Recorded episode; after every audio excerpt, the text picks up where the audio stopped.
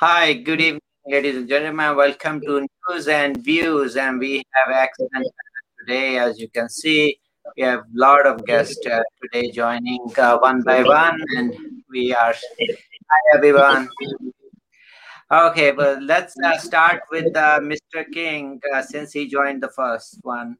Uh, so, just for everybody's basically info, Mr. King uh, has been longest serving commissioner in DC, 33 years, and serve under each uh, mayor, uh, assistant for elderly affairs, uh, also chair ward for the five Democratic seniors COVID-19 Commission, uh, member of national organization Black Men uh, for Biden. Wow, what a what a service! What a service! Yes, and I see you've been joined by my, my, my colleague Caroline Petty. I see she's on. Okay, yes. Hi, hi, Caroline. How are you? And we have Trevor Shams and we have Dr. Arif with us. So uh, we are going to go one by one, all of them. And uh, let's welcome Dr. Masood from Maryland. Uh, he's representing Maryland today. so uh, Dr. Masood is by uh, by profession pediatrician and also very active, very active um, uh, in Democratic Party. Um, he has really helped uh, raise a lot of uh, actually uh, money for d- different candidates. So t- tell me a little bit about yourself, Dr. Masood, your political affiliations and so forth. Well, uh, yeah, coming from uh, Karachi, I was uh, involved in the political parties there. At my med school, like we had some student bodies. Then I came here, and then honestly, I was busy with my life, with my profession. 9 11 happened, so I had two choices either stay in my house or be active. So I joined the volunteer board of the Montgomery County uh, Consumer Protection Advisory Board and the Recreation Board. Slowly, I joined. I was president of uh, Montgomery County Muslim Council, and uh, I had a good rapport with all the county executive, county office, um, even with the governor. We we worked on the um, the governorship when uh, Hogan won. And lately, lately I've been involved with um,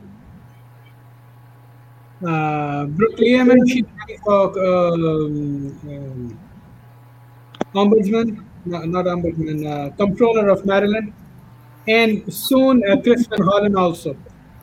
But my, my thing is, uh, uh, I am an immigrant, I'm a Pakistani, but I would like to get involved. And I think it's a beautiful country, beautiful place to get involved with. I've been welcomed, honestly, very, very uh, the, with open arms to come join the the, the, the, political process and be part of it. Like I need to be productive to prove myself that I really love the country. I really want to be uh, part of the system. So have been very uh, uh, active uh, over since Mubashir knows me, but uh, I think I'll stop here. I'll stop here and we'll, we'll I'll pitch in as, as we move on. Okay, and we have our guest today also, Caroline Petty. She is the chair of DC Statehood Committee for Ward 5 Democrats, longtime resident of DC, and has been active in state DC statehood for 10 years. And we, that's one of the topic we're going to discuss today. So, how are you doing, Caroline? I'm doing very well. Thank you for coming to our show. Thank you for having me. I really appreciate it. And we have uh, Shaba Shams, my friend and a great uh, speaker, as well as uh, she does her show, and uh, she's doing a phenomenal job in Florida, right? Yeah, exactly. And I believe that I might be the only independent here. Independent. Thanks for, thanks for having me. Well, I'm on your side. Don't worry about it. I'm officially independent too because I. so okay. thank you for having us, guys. okay, and we have uh, Dr. Rauf Arif uh, from uh, Texas. So he's all the way from Texas. So that's a very unique. Today we have combination of kind of all kind of uh, views here. Uh, so uh, Dr. Arif is actually um, uh, teaching in the university right now in uh, journalism, right? That's right. Yeah. So and uh, he's he's been in, of course, doing journalism for many years. Although he looks very young, so right.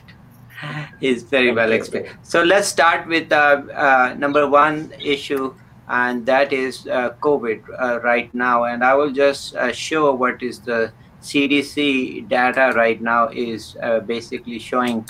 For so our data figures are from CDC basically. So as you can all see, um, I look at this tracker and um, cases are 25,780 and cases in last 30 days been uptick and then down total vaccines being 26.29.6 deaths 435 that's a big number you know they're probably close to approaching half a million for sure. And then uh, look at the various uh, vaccination. And uh, this is the vaccination map. And the darker blue means uh, you know greater than 11000 i believe. Yeah, that is means greater than 11,000 shots. Looking at Virginia, uh, we are, I guess, total distribution, as you can see, um, we're still uh, behind, I guess. Uh, so uh, let's uh, focus first on this uh, COVID. so tell me, what should be the administration policy, how to get it done? You know, we all know they have to do it, but how to get it done? Well, if I may just jump in for a minute, uh-huh. you know that there's a 1.9 trillion dollar uh, bill that's been put forth by President Biden. And part of that, uh-huh. goal in the first 100 days is to, um, vaccinate 1 million uh, folks in the first 100 days. So you do have an issue of supply and demand. And we have some serious problems in Washington, D.C. by those who might be uh, disproportionately affected by the COVID 19 are not able to get the vaccine or, or not able to get slots to get it, not even even able to set on the, on the waiting list. So we got a lot of seniors in DC who with a lot of pain, and then we have some seniors who uh, don't want to get it. One example, I'm fortunate in my community. Uh, Sibley Hospital uh, partnered with John Hopkins Hospital to go to 14 senior buildings in Washington, D.C. to actually go there uh, to do this, to vaccinate those teams. And I was checking the other day in terms of one of my buildings. I have about 126 units in mm-hmm. terms of seniors who actually came to downstairs. Well, it, did, it kind of disturbed me that many of the seniors in the building still in a state of fear, refuse to come down. Even though we expanded the vaccine facility, one of the things that the president of that building had to do was to go two buildings over and sound the alarm and say somebody's actually over here to bring people over from the senior medical equipment. Problem with, uh, for example, in the white community in Washington, D.C., 70% of those, uh, the, white community seniors, uh, uh, sucked, up all of the slots in the first week. So we had to go back and change things around by zip code to make sure those seniors who are in the uh, and who are who are most at risk prior to those seniors for the vaccine, but we still have a problem with too many uh, seniors in D.C. uh, in fear of what happened way back in the uh, Tuskegee days and back in the slavery days. It's just not feeling comfortable with either the neither one of the vaccines, and even though we got another one, hopefully we'll be approved in two or three weeks by Johnson Johnson. So I'll leave it like that. Okay, thank you, thank you for Mr. King. So then uh, let's go to uh, uh, Caroline. Caroline, what do you, what do you think uh, we should do for? Uh, or I think in this program we like to have suggestions and you know what we think uh, government should do. That maybe somebody watching our show might get a good idea. You know, so we are you know we'll give the numbers and then we'll come up with solutions. So. Uh, where do you see, Caroline, what's the problem right now we are facing?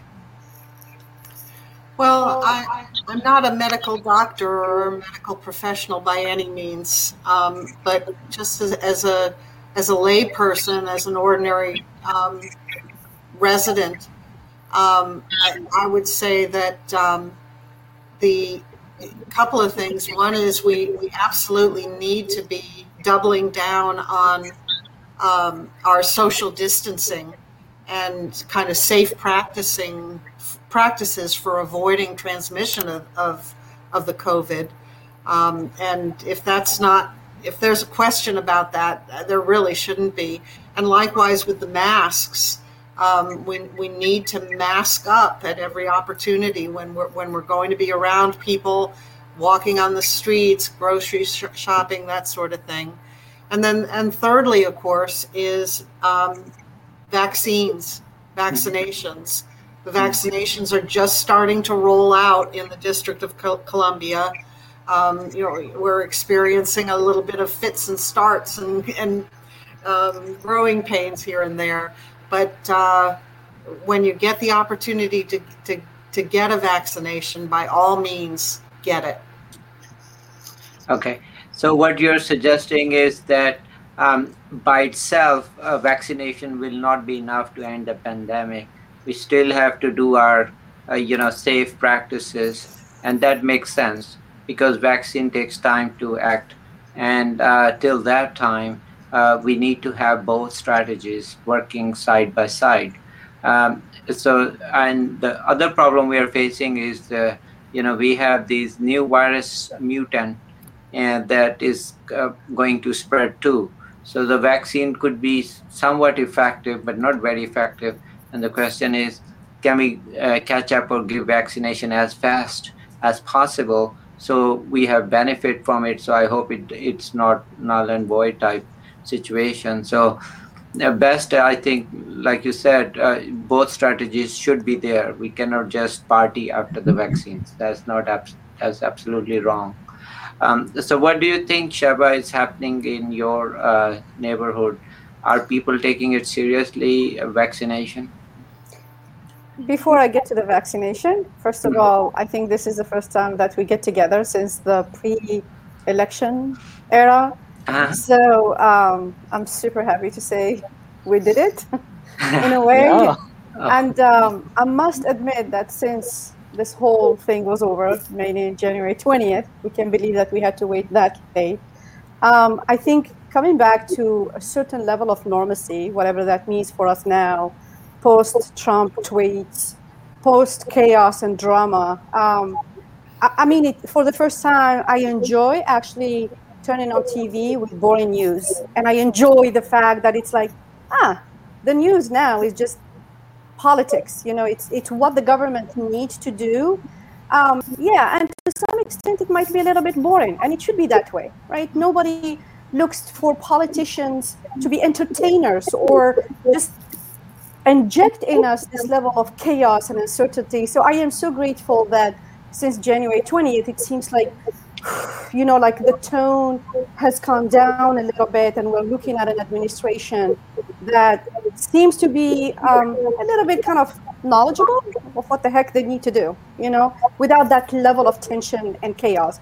Having said that, it doesn't mean that they're not going to make their own mistakes, but I bet you the mistakes will not have the drama that was so exhausting and exhaustive over the past four years. So I wanted to that to let that sentiment as an independent, non-biased, uh, you know, citizen. I wanted to share this feeling of I enjoy the current boredom sense of politics because it should be that way. And I, I go to bed not worried about what is the last minute, you know, thing that can happen overnight. Um, back to your question, Dr. Moby, I think with COVID 19, we have to look into um, launching two campaigns at the same time, which actually the previous administration failed.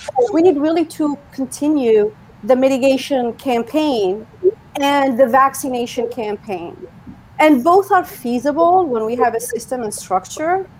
Um, and it's interesting that I'm giving my feedback coming from a red state where the majority, the, there is a higher level of people resisting both campaigns that actually is, is well seen and perceived, you know, in people not social distancing, people not wearing masks, and so on and so forth.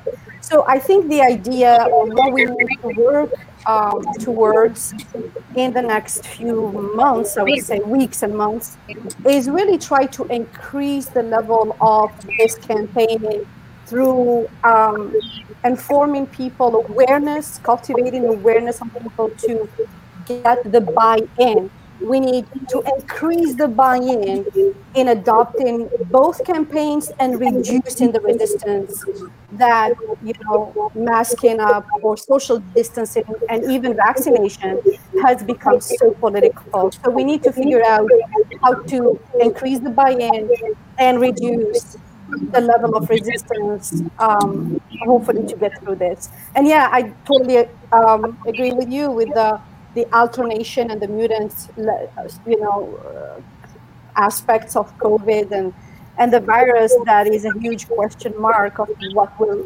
leave us with that. But again, that means that we really need to still social distance, wear masks, wash hands, which unbelievable simple thing to do. We are still singing this song for like almost a year now, about a year. So we're still singing the same rhythm for a year, and yet still people are not getting it um, until it's sometimes too late, even for them. As we heard testimonials of people dying or getting COVID, or because they didn't even believe that it was. So I think we have a lot more work to do, but awareness, try to increase one one side or one activity or mindset and reduce the other one. I think that that's probably the way we can go about to make it through the next year or two, maybe more. Okay, thank you, thank you for those uh, comments. Uh, and we were talking about, uh, you know, that's true. This is the first show after election, yeah. so uh, so a lot of things happened. Uh, Dr. Uh, Masood pointed out to some of the activities near inauguration. Dr. Masood, you were going to talk a little bit about that.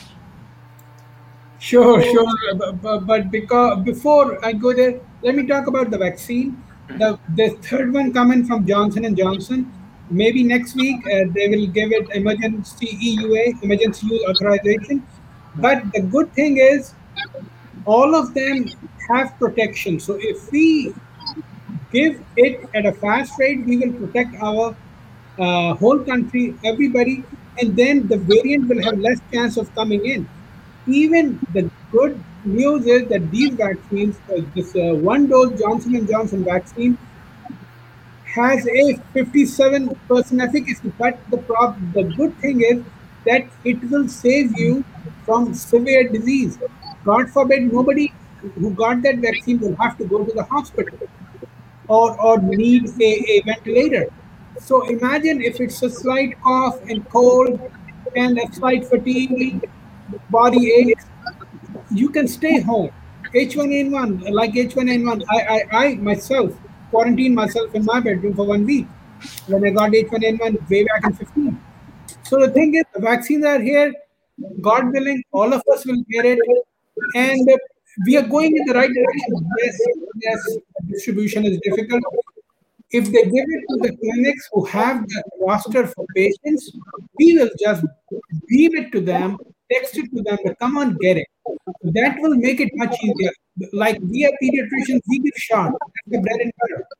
So give it to us, and we'll let everybody, we'll even let the parents, the grandparents, everybody come in, have flu clinic, the, the shot clinic separately.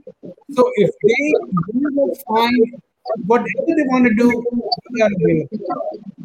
And now coming back to what happened on January 6th,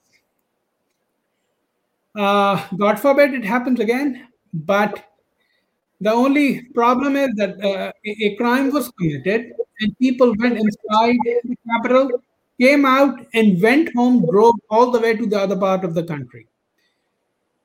This is unheard of. This is uh, something that has never happened. Nobody imagined it.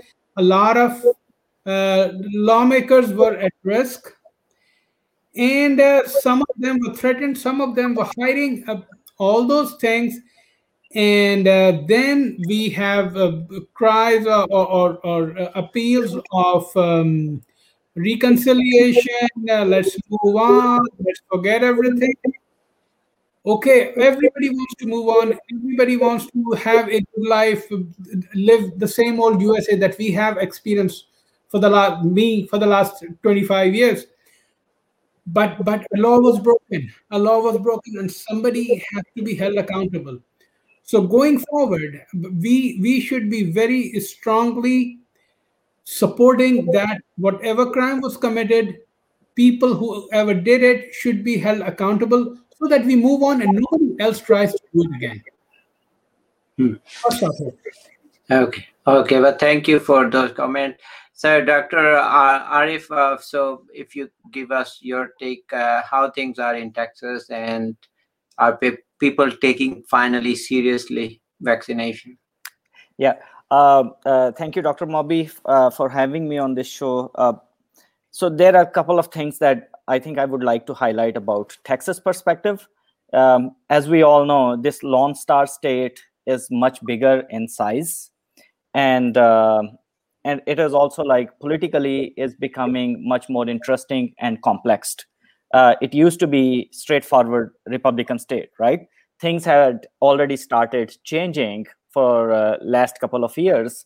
Um, it's been four years that I have been living in this state, and I also observed many changes. For example, those bigger cities, Houston, Dallas, Austin, San Antonio, uh, they are they are pretty much blue, uh, and they have highest concentration of um, uh, diversity of views and immigrants. Uh, and like, and part of the reason, like these corporations who are bringing in more educated people there, their views are becoming more and more um, uh, I would say like a little bit more uh, open-ended, blue and stuff.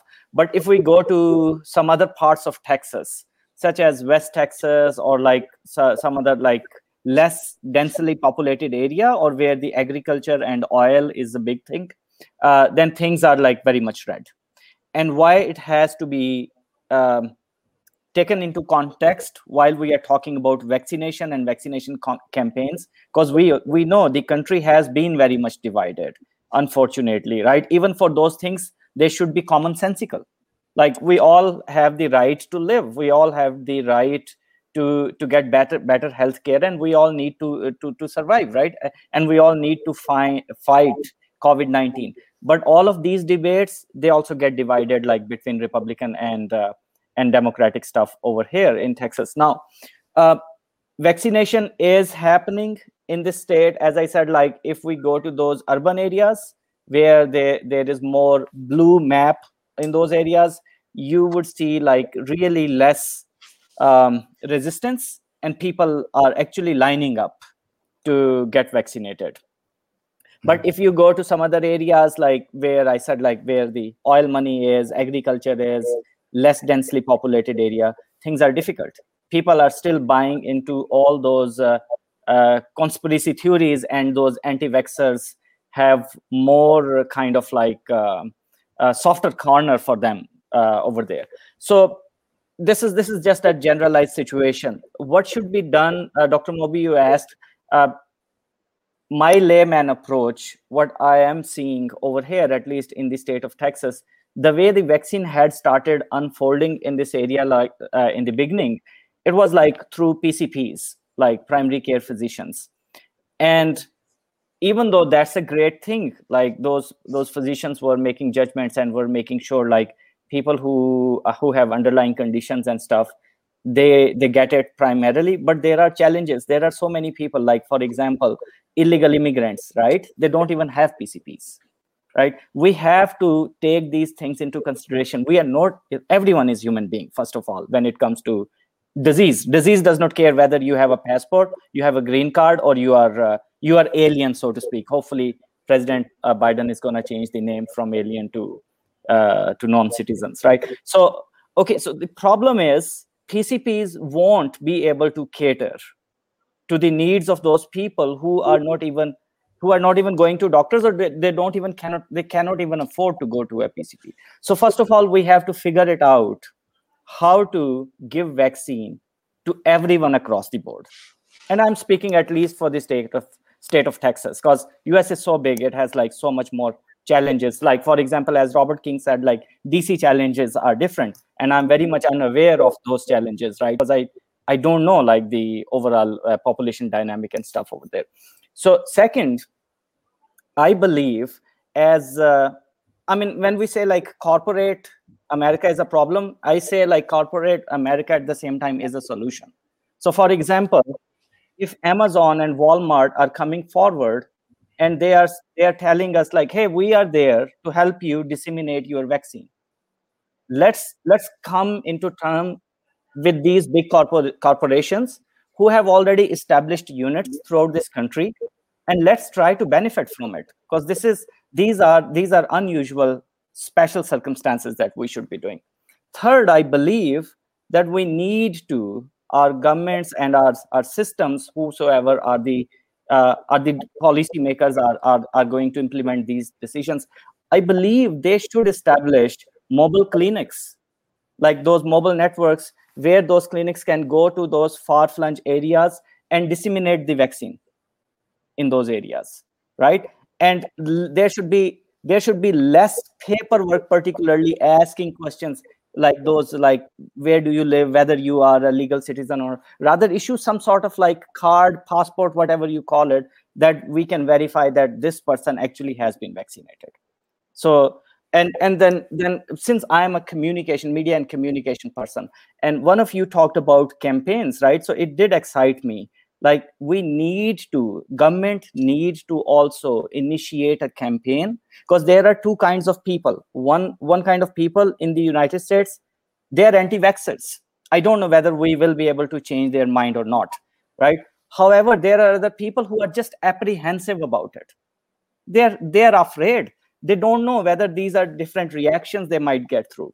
I mean we need to launch those campaigns and we need to tell them by the way we get for example we get flu vaccines every year and flu vaccines does have have their their, their reactions right in some some people. But we are no longer afraid because it's just there. So we need to launch some campaigns to overcome those apprehensions and fears that people might have in their mind. So these are these are those couple of things that i i would think from a layman's pers- perspective. And and as dr moby your show basically just like this these kind of open discussion platforms need to take place more and more so that like people can speak their heart out. They can discuss their apprehensions and problems. And and we can we can get the expert opinion as right now dr anwar masood and dr moby you yourself you both are experts in the field. And then we can learn educate ourselves from you and and move forward from there. So these are just my two cents here in this program talking about at least the vaccine perspective Okay, well, that is very thorough, very nice. And that, that's definitely, uh, we were actually, I talked to Mr. King and others to love to do these kind of shows more, um, you know, because I feel that this is our duty to guide the new administration. Uh, you know, you know, there's, I think it's better if we give a solution and we help them. So, you know, because we are, uh, we are actually volunteering for vaccinations as well as posting our pictures but also encouraging education is number one thing. That's true. There are there will be people who will never go for shot. There are which have a second doubt about it or they have inadequate information. Unfortunately most of the information bad press gets a lot of press good press like us uh, you know when we try to give facts they they somehow they don't uh, travel that fast. I don't know. I always find it very very difficult to understand that you know the good things uh, you want to educate people you want to tell uh, they somehow that is suppressed and the only way so look at the side effect of the vaccine. It's only like really very minimal per millions. And then all of a sudden you get that press oh there's a reaction happening okay? Well look at the context of that reaction. It's in one in million something like that. I mean it's really low. Uh, and that's pretty safe vaccine. So if you but somehow the press was focused on only those one or two cases. Uh, that is very amazing. I think this is what is called uh, journalism right? Doctor so, uh, so Mr. King, uh, do you see in DC? I think uh, we had earlier conversation, and you said when the vaccines opened up, there was kind of not a proper planning to distribute, and some of those minorities were left out on vaccination. Hey, oh, sorry, let, let's unmute you. Go yeah. ahead, Mr. King. They still continue to be left out. One of the things that I, I did when I went to um, get my shot on uh, a few couple of weeks ago, and I challenged everybody on this panel. You know, I chair the uh, Ward Five Dems uh, Senior COVID nineteen Commission. So I went when I went and got my shot. I had on my Biden's T-shirt, Biden mask, Biden hat, and actually took a picture of actually getting the vaccine. And I and I sent that, uh, put it on uh, YouTube, or put it on Facebook. Uh, I sent that to Lottie Dottie and everybody. And I got a lot of folks call back and said, Bob, uh, you got the vaccine? I'm gonna go get it because I represent a lot of seniors as the longest serving elected official in DC, both as an ANC and as elected person. So I thought that one of the ways that I could contribute is actually had the nurse, when I go back and get my second shot on February 8th, I'm going to take a picture with the nurse actually giving me the vaccine. I'm going to take that same picture and continue to encourage because we still got 30, 37% of uh, the black population who say they're not going to take it. We got 75% of the people who are wearing masks, and we got uh, 24% of the people who say they're not going to wear masks. So the vaccine mass socially distances. And then we said in order to make this effective, the goal is to try to, to inoculate some 80, 70, 80 million folks.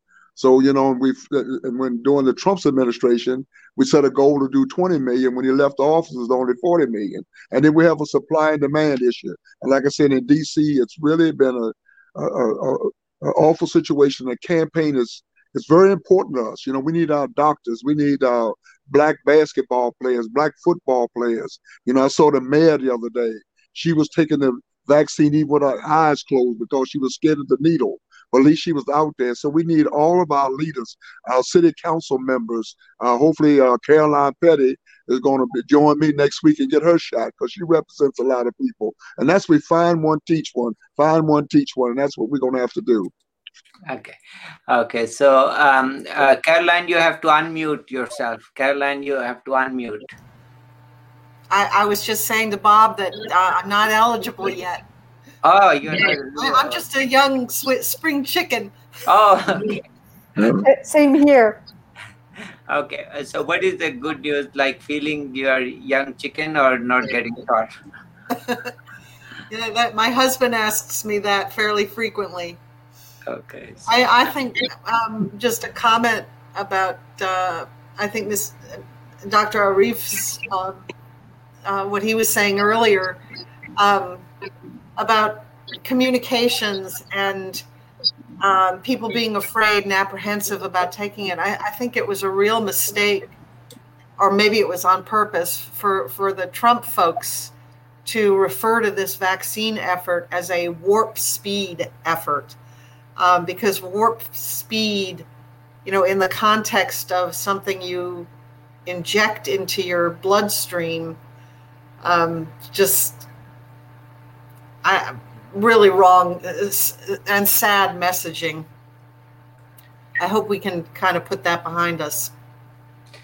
Yeah, uh, that is true. You know, I hope. Uh, so uh, it's important point is, you know, Mr. King said, and I, when he talked to me, and I was kind of looking at that that you know the biggest risk factors are actually minorities of complication so if they are not getting vaccines and when the vaccination starts the other uh, people get advantage or somehow they cross the lines and then those are left behind. I mean that's sad because you know it means that minorities still will unfortunately have complications.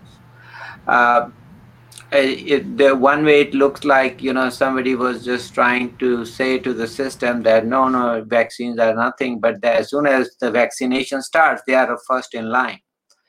So uh, i i mean that is sad if it's true you know. So I, I i don't know you know how true is that but that's what appears the information i'm getting so far. Uh, but uh, whatever is we really need to help uh, get the word out and you know get everybody vaccinated i mean no matter what. Um, so let's uh, talk a little bit about um, you know these money uh, which biden has uh, uh, or they're considering the bill. So any thoughts on what should be the message? It should be everybody individual getting money or businesses? Because this is a tricky question. Can I go? Yeah, go ahead. So um, this is a great step. When when Biden like 1.9 trillion, and I think then I believe now they are going alone if the Republicans are not helping them in passing the vote, they, they'll go alone and pass the bill. That's a good thing because the second wave is coming up. Like Fauci said, uh, Anthony Fauci said, like it's gonna be bad before it, it gets any better. So give the money to the people. Just give them hope. There are three types of vaccines coming. They have ordered 600 million. USA first, then the whole world. But uh, the good thing is, give them hope. Tell them it's a month, couple of months. Just, just hang on. Prepare yourself, the businesses and everything. So we just have at the most a couple of months to go up the hump and down and start living towards a normal life. So uh, it's a good thing. Uh, yes, it's a lot of money, but this is these are everybody are people. These are our people. They they, they need to be happy. But before we move on, so good effort, good thing. Let's hope in in March, middle of March, we we cut through this thing and move on. Everybody, so, so anybody else has any comment whether businesses should also get or bailout? And we'll talk a little bit about some of the business, especially restaurants, and which business. Uh, right. If if I may, Dr. Moby, I just you're talking about the stimulus checks and stuff, right? Yeah. Yeah. Okay. Yeah. So this is interesting. So Dr. Moby, this this becomes like tricky because the whole campaign that Democrats have, hey, we care about individuals as well we are not going to bail out those big Wall Street uh, companies alone because their CEOs mint more money than anyone else and then they get the bailout. So if we say businesses alone, I understand there are small businesses as well.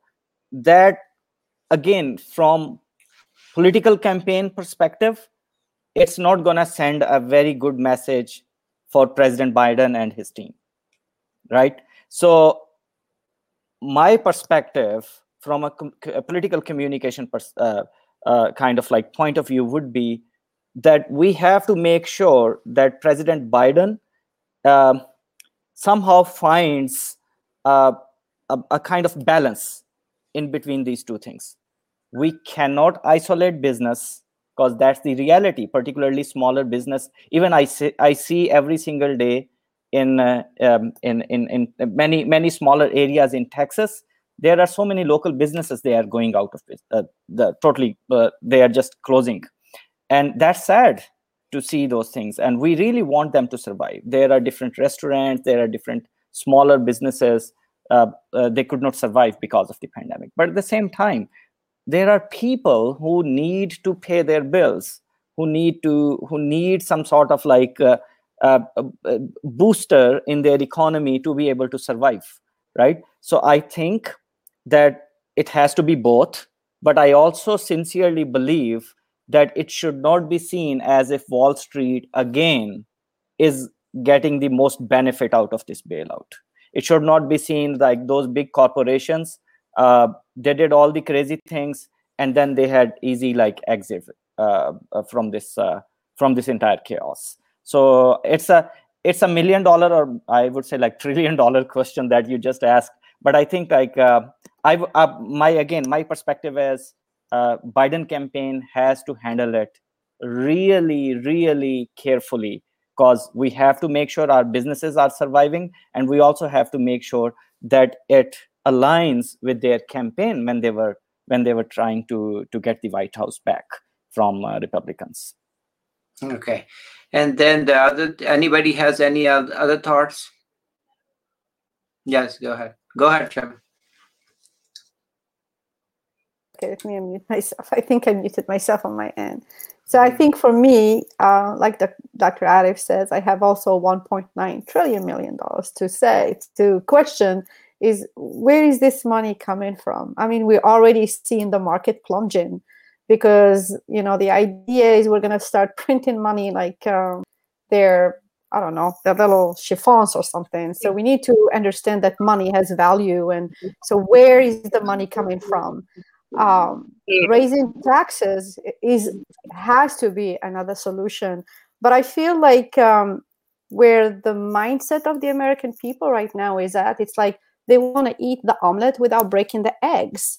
Um, and sometimes we really have to make these tough choices about how we are going to overcome this as a nation, you know, from the one percentile to the lower, you know, um, socioeconomic uh, layers in the society. And for us just to keep on, like Dr. Arif said, uh, bailing out the cruises companies and the airline industry.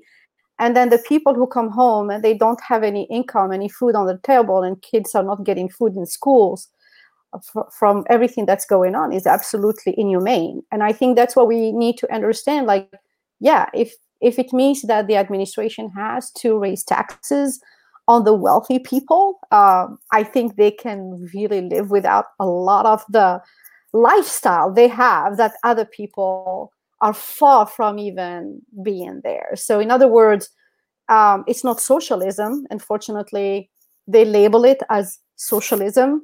It's a time of crisis where I think that the people who have made so much money, especially in the past four years, who doubled and tripled their assets, can actually look into, you know, this is a time to, yeah, higher taxes on these people. They're not going to suffer all that much, trust me.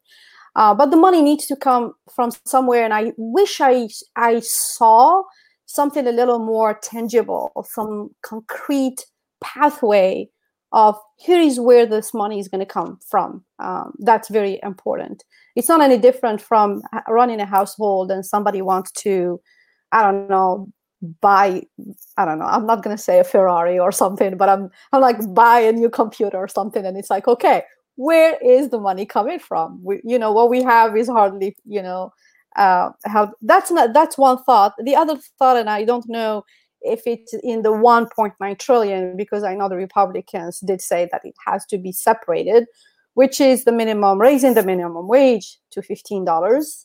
Um, I think it's a great idea, um, of course.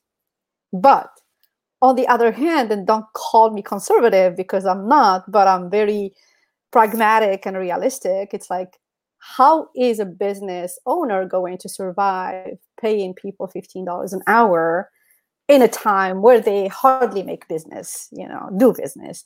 So there are a lot of questions that I feel like I'm not having a clear understanding of what the Biden administration is planning to do to really um, meet these responsibilities. And they're putting too many crises in the same pot at the same time.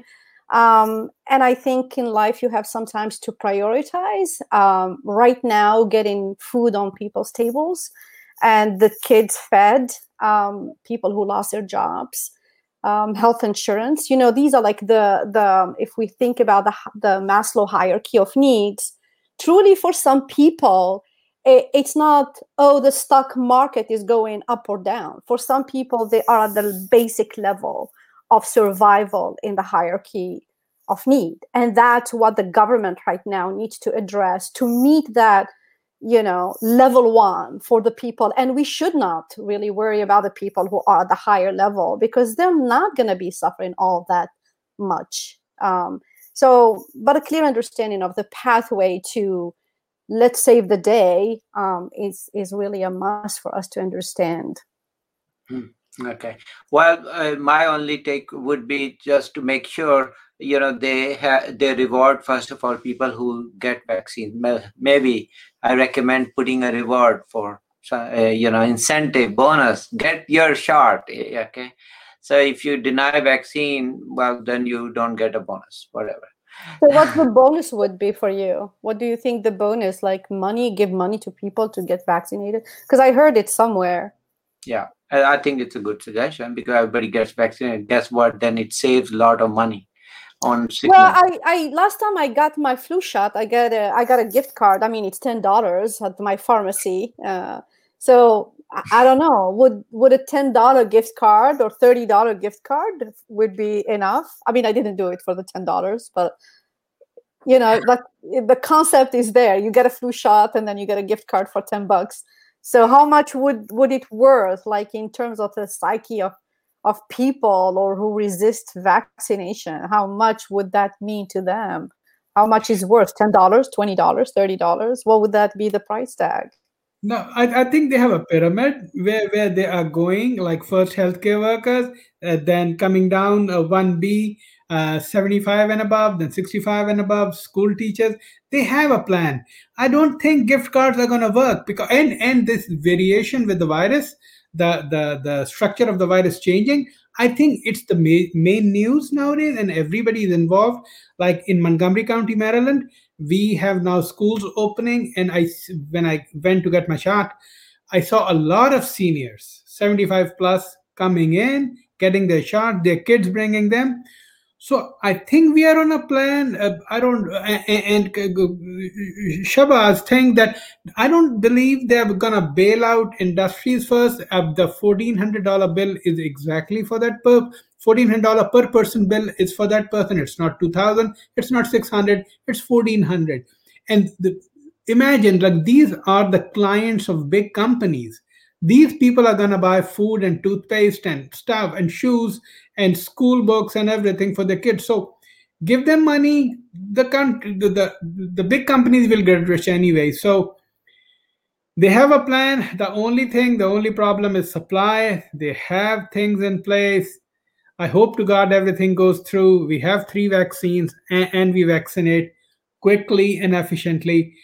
Uh, CVS, Walgreen, yes, those are pharmacies. Vaccine storage is also th- big issue. Johnson and Johnson does not need refrigeration, so it can be given easily, like with mobile clinics, like Arif said. But um, if I understand that we'll be good, we'll be good in a couple of months. Just hang on, let those fourteen hundred dollar checks come in, and uh, we will be we'll go through it. We are good. Anwar, I didn't say don't give the money. I, hope I hope it didn't come out like, oh, don't give them the money. What I'm saying is that I want to see where the price tag is coming from because the the we need to to um, face the reality of what's happening. Printing money, where is the money coming from? How are we gonna, you know, overcome the deficit?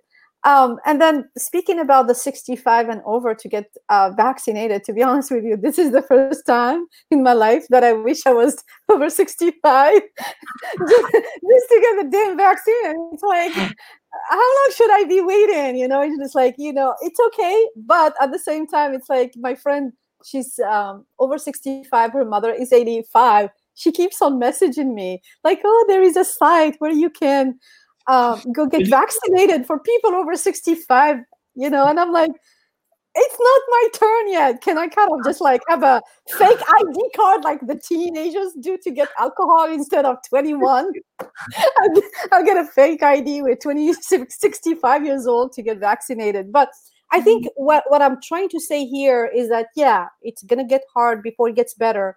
And what I, I i wish i see more that i have seen more over the past year even is that people need to be a little bit patient you know.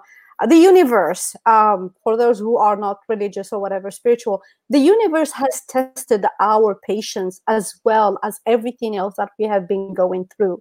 And we we failed really. As a humanity we you know failed in a way that we cannot understand what we need to do to protect each other.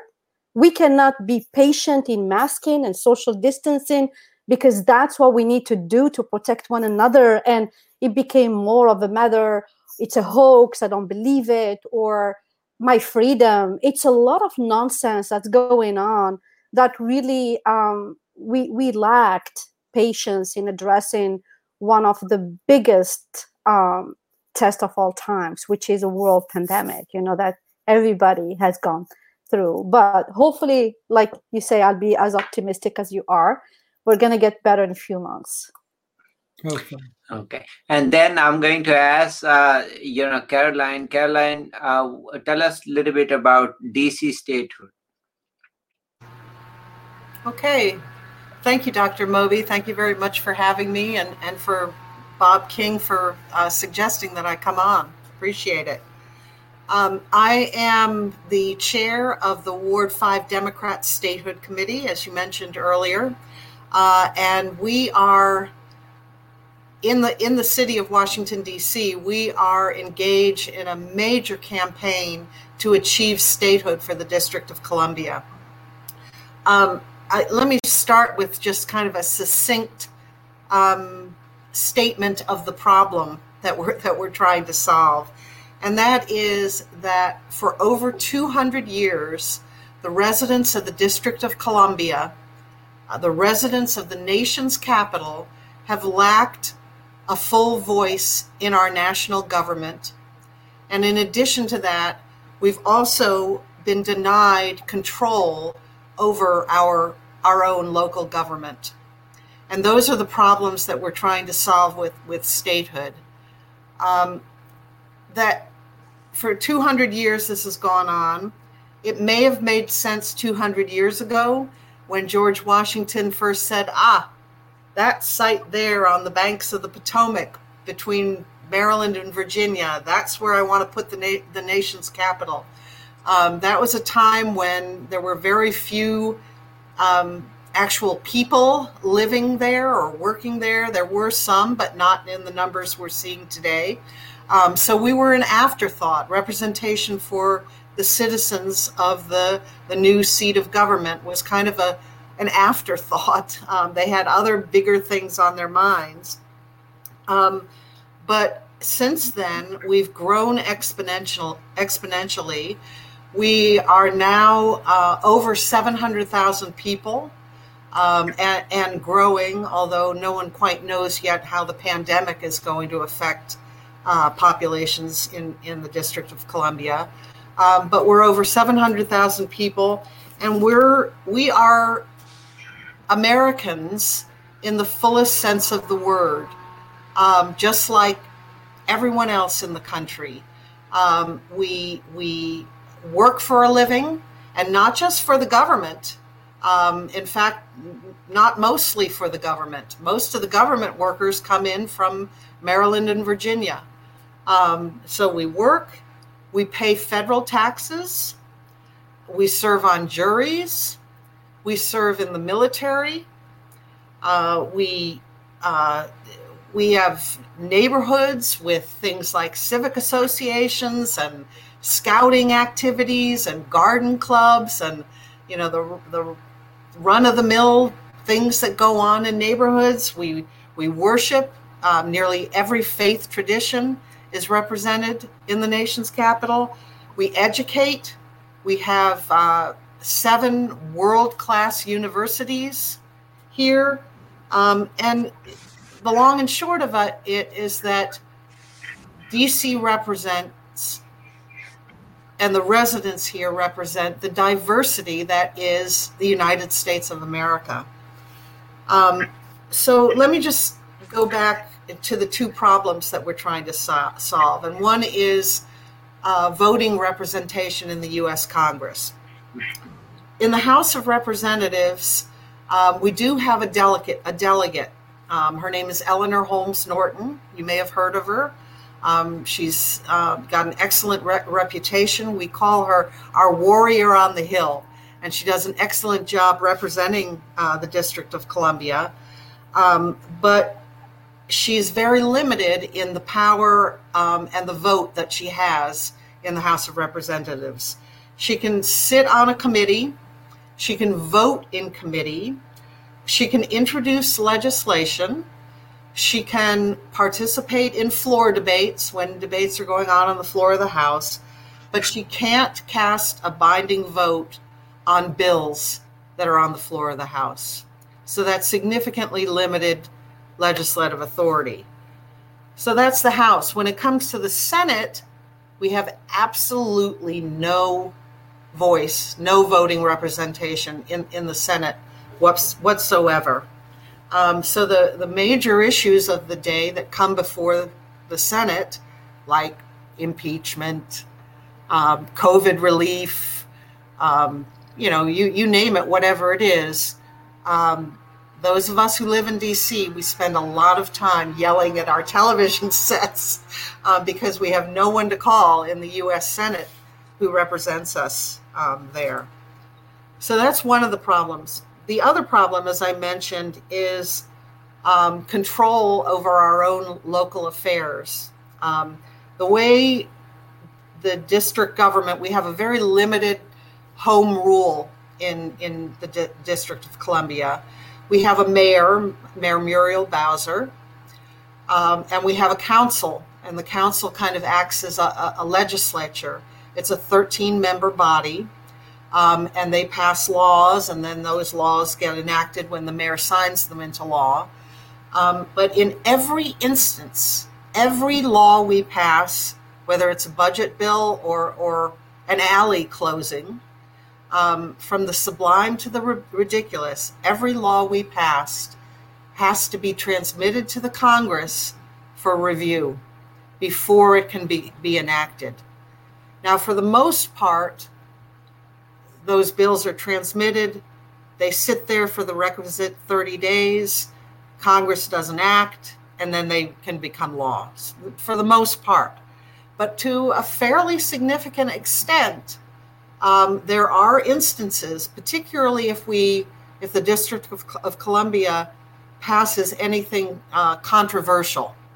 Um, let's say if it's on gun has to do with gun control or um, charter schools or abortion or uh, marijuana, any anything slightly controversial, often prompts a react a reaction in the Congress, and the Congress can then step in um, and so long as they go through the proper legislative process in Congress, they can change our laws, they can block our laws, they can rewrite them. And so we're very limited in the amount of control. Um, and it's often very frustrating um, for, for the residents here um, who um, want that kind of autonomy that every other state in the union in, enjoys. Um, so the just to wrap up, and then if there are any questions, I'd be happy to go in, into more detail. Um, but we are, um, we feel that the only long term way of reconciling these problems is through statehood. Um, and so, how do we get there? Um, the way that we are approaching getting there is through legislation. Um, every state in the Union entered the Union, other than the original 13, every one after that, up to Hawaii and Alaska, entered the Union through legislation. And what that involved is uh, a bill was introduced um, to grant the, uh, the, the territory generally uh, statehood. It was debated in the House, debated in the Senate, passed the House, passed the Senate, and then signed into law, and the states became part of the United States of America. So that that's the process that that we're following here, um, and we're further along in that process than we've ever been before. Um, and we we think that um, with uh, because of the support that we have among Democrats, um, it's now become a, a core priority for the Democratic Party to pass DC statehood. So we think with the the Democrats controlling the House and the Senate and the presidency, um, that uh, success um, is looking much more likely than it than it ever has been been before. Okay, but thank awesome. you for, for yeah. Go ahead. Thank you so much, Caroline, for educating us. Like I have seen your license plates no representation. like I said, like what, what do you mean by that? Right. Yeah. so, yeah. Is there anything any like common citizen like me could do? Uh, yes, uh, we have the House, the Senate, and the presidency, but do we need a certain number of like 60, 67% votes or something? Possibly. And the major problem is that it will give two Democratic Senate seats. That's why the Republicans do not want it to happen. Am I right? Yes, you are right. You're absolutely right. Um, and and it should be said um, that there is nothing in the in the U.S. Constitution that requires uh, before a state can be admitted to the union, you have to be party X or party Y. Okay. Um, the it, it, it used to be um, that uh, being an American um, and enjoying the full constitutional rights that all Americans enjoy was a, was a bipartisan patriotic position to have. Mm-hmm. But unfortunately, I think it was you who mentioned it earlier. Like everything else, this has devolved into into a very partisan debate. Okay. Yeah. Yeah. Uh, hopefully, hopefully, we will resolve it. Hopefully, you will get your statehood. I'm with you.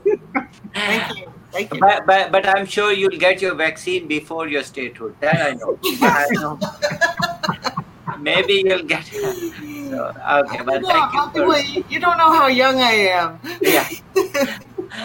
okay, but thank you for all joining. But, but just uh, last thing uh, quickly, and then we'll say goodbye. You know, I think uh, all the barriers are in DC, but uh, very important thing is uh, I think there was some question that they make should make it permanent. I think that's a bad idea because I don't think problem was uh, the DC. It was somewhere other problems. So anybody has any comments on that?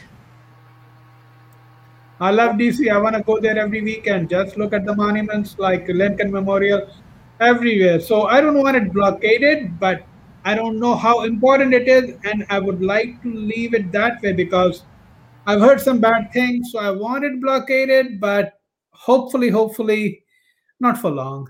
Okay. So anybody else has any comment? Okay, well, thank you for all joining. It was pleasure. We'll definitely catch up next week and weekly, hopefully. Okay, Thank take you. care all. Bye. Goodbye. Thank you. Thank, Thank you. Nice you. to meet you. Bye. Nice to Bye. meet. Bye. Bye.